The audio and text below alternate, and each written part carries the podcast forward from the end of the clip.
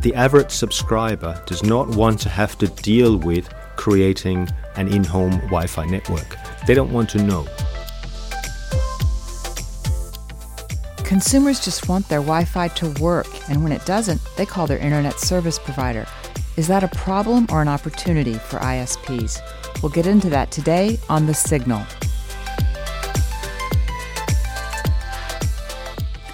Hello, this is Martha DeGrasse here for Wi Fi Alliance, and this is The Signal, our podcast where we give you the inside track on Wi Fi. These are meant to be smart conversations with industry leaders. We want to deliver a new perspective on the growing portfolio of Wi Fi technologies that we see changing the connectivity landscape. In this episode, we'll be talking about the role of Wi Fi in delivering superior subscriber experiences.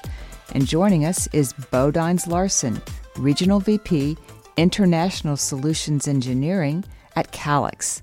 Bo, welcome to the Signal. Thank you very much.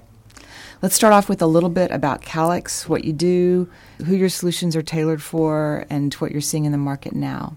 Certainly, thank you. So, Calix, a company that exists since uh, 1999, so a bit over 20 years old, initially mainly focused on the access side, so delivering FTTH fiber to the home solutions for broadband service providers, and more recently, a couple of years ago, extending those services into the home with a series of products and solutions based on uh, Wi Fi to enable service providers to actually extend their services into the home of the subscribers. And you were telling me earlier about how that's really the key to collecting and making use of important information that the ISPs can then use to make the subscriber experience a little more meaningful, right? That's correct. I mean, we believe that it's no longer about speeds. Speeds, from a subscriber perspective, is important the day you decide on an ISP. Where who do you want to get your service from? You look at the speed that you can get, and you look at the price. Once the, you then have the broadband service delivered, speed is still important for, let's say, another 24 hours or so. The time for you to run speed tests in your home and make sure that you get the speed that you think you're paying for.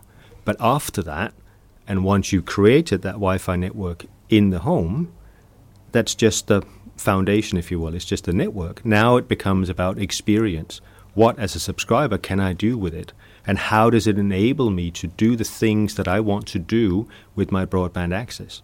Whether that is video streaming or, or whether it's online gaming or whatever it is I use that broadband access for. And as ISPs understand more about what people are using that broadband access for, they can then tailor their services. That's the idea. So it starts with the Wi Fi and it starts with managed Wi Fi. Again, the, the average subscriber does not want to have to deal with creating an in home Wi Fi network. They don't want to know. And, and most of the time, they, how should I say, they associate the Wi Fi with the internet. It's the same thing.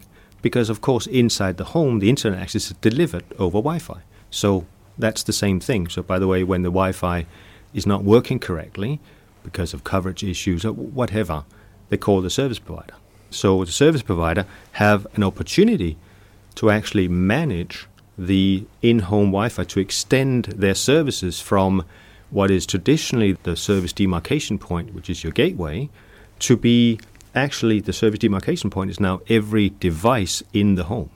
So every device that's connected over Wi Fi in the home is now your service demarcation point. If, as a service provider, I can manage that, I can make sure that just from a pure networking or Wi Fi perspective, my subscribers get a great experience already there. So I take that off their minds. They don't need to bother with it, it's just there. And now they can focus on all the things they want to do with the internet. So your software enables the service provider to manage all the way to the device level and to see Correct. what's happening all the way to the when someone calls in, they can actually answer their question even if the problem is between the gateway and the device. That's correct. So that's a very important aspect of the whole managed Wi-Fi is that the service provider have visibility of what's actually going on. They can see if there's issues with coverage. They can see if there are issues with overlapping Wi-Fi channels or interference that will negatively impact the subscriber experience. So if a subscriber should call in, the customer service agent can actually see in real time what's going on and can help the subscriber solve the problem. The ultimate goal is really to detect the issues before the subscriber notices them and for the ISP to then fix them if they can. I mean, they can't physically move stuff around in, in someone's home, right? But that shouldn't be necessary in, uh, anyway. But they can detect are issues and potentially fix them so it doesn't even get noticed by the subscriber. So the experience is never negatively impacted. And then about collecting information, once you can see what's going on, you can see how your subscribers use the services you deliver. So you better understand what the subscribers want, what they expect of you, what, how they use the service of the internet service, and you can then tailor potentially additional services to that subscriber. So, what would an example of that be? I think a great example is if you detect that a certain household is a family with children, you can and you should propose some kind of parental control service to make sure that your children are safe when they go online, when they whatever device they use, they're not exposed to content that they really shouldn't be exposed to. That gives, you know, as a parent, gives me, you know, peace of mind that I can let my children be online for the things they need, knowing that they won't, hopefully, won't be exposed to things they shouldn't be exposed to. That's a great example. And what about intelligence at the device level? I, I, know that we're hearing a lot about smart home, and right. maybe one device is able to perceive what another device is doing at a certain point in time. Does Calix have a role to play there? I think we have a role to play in the sense that we create at least the, the connectivity. So yeah. once the connectivity is there and it's at the level where it needs to be, that's when the various applications can start. You can start creating essentially a smart home. So your connected home becomes a smart home. But the smart is defined it's kind of a philosophical discussion to an extent. What does smart mean? It means different things for different people. But the smarts, for me, comes from the applications. Now, you have the connection, you know it's ubiquitous, it's across the entire home and it's at the level where it needs to be. Now, what do I do with it? So, if I put IoT devices that can talk to each other, with some, some great examples at the conference yesterday, that's great. But Calix, as such, we don't really play a role in, in enabling those. Gotcha. And then when you're talking about optimizing the network mm-hmm. for, for subscribers and, and proactively seeing what's going to happen before it happens, it sounds like there's a little bit, there's definitely some automation going on there. Yep. And perhaps even some artificial intelligence as well. Is that part of what you provide, or is that separate on top of your software? No, that's part of it. So it's part of managing the network. There's a lot of intelligence in the gateways and the mesh devices themselves in the network to detect things like overlap or channel overlap and the ability to change from one channel to the next. If you see this one is, is very congested, you can automatically change to a different channel. So that's to optimize the network in the home, the Wi Fi network in the home on a permanent basis. And again, all invisible to the subscriber. And they shouldn't have to bother with it, it's just all automatic. Devices are, we use band steering and node steering, so you always steer, your device is always steered to the right frequency, to the right channel, and to the right device, whether it's the gateway itself or mesh devices, so on and so forth. And what does the ISP have to do? Do they have to take action or is that automated?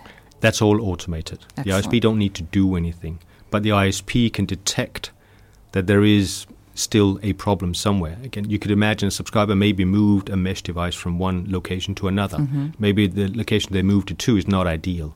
Again, we can't move it back but we could potentially proactively contact a subscriber and say, I noticed that there is a problem. I don't think you have a good experience in this particular area of your house, and I think this is the reason.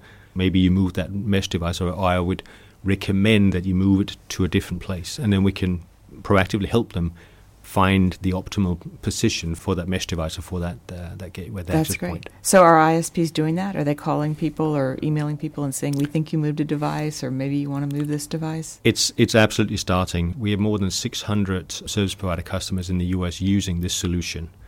Now, some use it maybe more in a reactive manner, so just have the information available when the subscriber calls in. Others are definitely more proactive, that they monitor this, again, using artificial intelligence. For example, you can get a daily report of all the households that have issues with coverage. As an operator, you go through that and you decide to call or send a message or send a notification to the mobile app that we think that there's an issue here, there's an issue there. Here's what we suggest you should do, Mr. Subscriber. That's great. So you call in and they're like, "Oh yeah, we know about you. You, you moved your access point yesterday." Something like that. Yep. That's uh, yep. that's fantastic. Mm-hmm. So you're obviously collecting a lot of data about which devices people are using the most, what times of day they're using them, maybe Correct. even how they're using them. Do you have any any insights that you want to share on that? So Calix do not, well, we collect the data, but the data belongs to the ISP. Mm-hmm. We do not ourselves take data from the ISPs and produce reports or insights or use it for our purposes. It's very important that these are solutions that are delivered to the ISPs for them to be successful. They own the subscriber, they own the data, Calix do not. So we host it in our cloud, but the only people having access to it and to use it are the ISPs. So you don't really have any insights because you're seeing all the ISP data, but but you don't you don't really have any. We don't we don't use it. We do not analyze it. We don't access it. you don't it's access about it at it's all. It's about data privacy. We don't own that data. The ISP owns the data. Okay. Okay, great. Okay, is Wi-Fi 6 or Wi-Fi 6E having any impact on your business yet? Absolutely. We've been deploying Wi Fi 6 gateways and access points for more than three years. I think we were the first in the market with Wi Fi 6. We're now launching 6E that gives some additional capabilities more channels, more non overlapping channels, wider channels would give you higher bandwidth. So, with Wi Fi, let's say with the various frequency bands, you now have a capability of creating essentially a more complete or high performance Wi-Fi network in the home, benefiting from also the 6E and the new, the additional spectrum that's made available. That's great. And what are you hearing from ISPs about Wi-Fi 6? And um, Wi-Fi 6 is, is just, f- for us, just table stakes. If it's not Wi-Fi 6, forget about it. No ISP today should, would put any access point, a gateway in a subscriber's home that's not minimum Wi-Fi 6. No way. And Wi-Fi 6E is coming. Wi-Fi 6E can help Wi-Fi 7 later on in many ways. Today, and there was discussion yesterday, today, as a FTTH provider as well, there's a service demarcation. The fiber comes into the home at some point. That's typically not where the fiber comes in, is not where you want to put the gateway itself. So today, the solution typically is to run a wire to somewhere central in the home where you put the gateway so that you get better Wi Fi performance. Potentially, tomorrow, you can instead of wiring that, you can use a wireless backhaul using Wi Fi 6E or Wi Fi 7.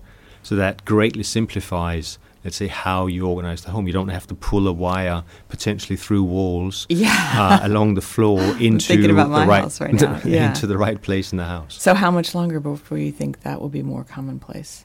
I think it'll be Wi-Fi seven, so I think it's it's like two two to three years now. Okay. Okay, great. And then security is another topic that we should probably talk about. Absolutely. What, what would you say to end users and ISPs about security trends right now? So obviously, we've seen after the pandemic that everyone started working from home, and everyone at the home at the same time. The children were schooling, we were working from home. Security became a real issue. Mind you, it really was before, but probably had a lot less attention to it. Mm-hmm. Now it's it's absolutely it's absolutely critical. I'd say to the ISPs, what I consider my home, my home is my castle. I protect it. How do I protect stuff that I have in my home? I lock my front door. For cybersecurity on my network, for me, it's the same thing. You want to protect it at the entry point to your home network, which is the Wi Fi gateway. So, again, here ISPs have a great opportunity to provide subscribers peace of mind, knowing that they can do all the great things they want to do on the internet and be protected, but delivering some sort of security service right on the gateway. So, the gateway essentially scans incoming and outgoing traffic for, let's just call it generally malicious traffic, malware, viruses, whatever that is. So, again, I don't need to rely on endpoint security. So I don't need to load all sorts of protections on my children's phones, my own phones, your, your PCs, your tablets, so on and so forth. You essentially protect the entry point to your network so that everything that's connected to your network is protected by that security measure or, or solution that runs on the gateway itself. Do you provide a security solution? We do, absolutely. We provide a security solution to the service providers. Calix do not sell to end users. We only sell to service providers. We enable the service providers to be successful, or we enable the service providers to deliver more services to the subscriber. I spoke about it yesterday. The risk if they don't do that is they'll be reduced to a dumb pipe provider. Because these services, if I wanted to as a subscriber, I can get from many other sources. Here's an opportunity for the ISPs to improve, let's say, the services they provide to the subscriber and play a role in that whole making sure the subscriber has a great experience. Right. And I think, you know, from a subscriber's point of view, many of us also think, well, our device is our castle too. We've got everything on this device, and I want mm. this device to be secure. So, are subscribers willing to pay their ISP extra for security on the gateway, or is that something that the ISP just has to sort of eat that cost? I think it depends. I think some some absolutely are. We have service provider customers who provide it as a, as a bundle, uh-huh. right? They're not actually charging for it explicitly. The advantage for them is typically they reduce churn because now as a subscriber, I perceive these services I get from my service provider as great services that I can't live without, which means I won't, even if the next one comes in and say, hey, Bo, I can give you a, a better connection for $5 less per month. You know, why would I? Because I'm going to lose all of these things that I value the Sure. security, the parental controls, so on and so forth. Right. So I think there are various business models. One isn't better than, than another. It, it really all depends on, I guess, your market and, and how the ISP goes to market. Right. But you're helping the ISP associate themselves with something beyond just connectivity, things that people value, and they aren't quite sure how to get them any other way, so they're going to stick with that ISP. Absolutely. That, that's the idea. Great. Absolutely. All right. Bo Dines Larsen, Regional VP, International Solutions Engineering at Calix. Thank you so much for being here on The Signal. Thank you very much for having me. It's a pleasure. And that is our show. As always, you can check the show notes for links to other resources we discussed today. And for all things Wi Fi, visit wi-fi.org. That's the Wi Fi Alliance. You can also find links to other episodes of this podcast here. Our podcast is also available on Google, Amazon, and Spotify. Thank you so much for joining us on The Signal. Please join us next time.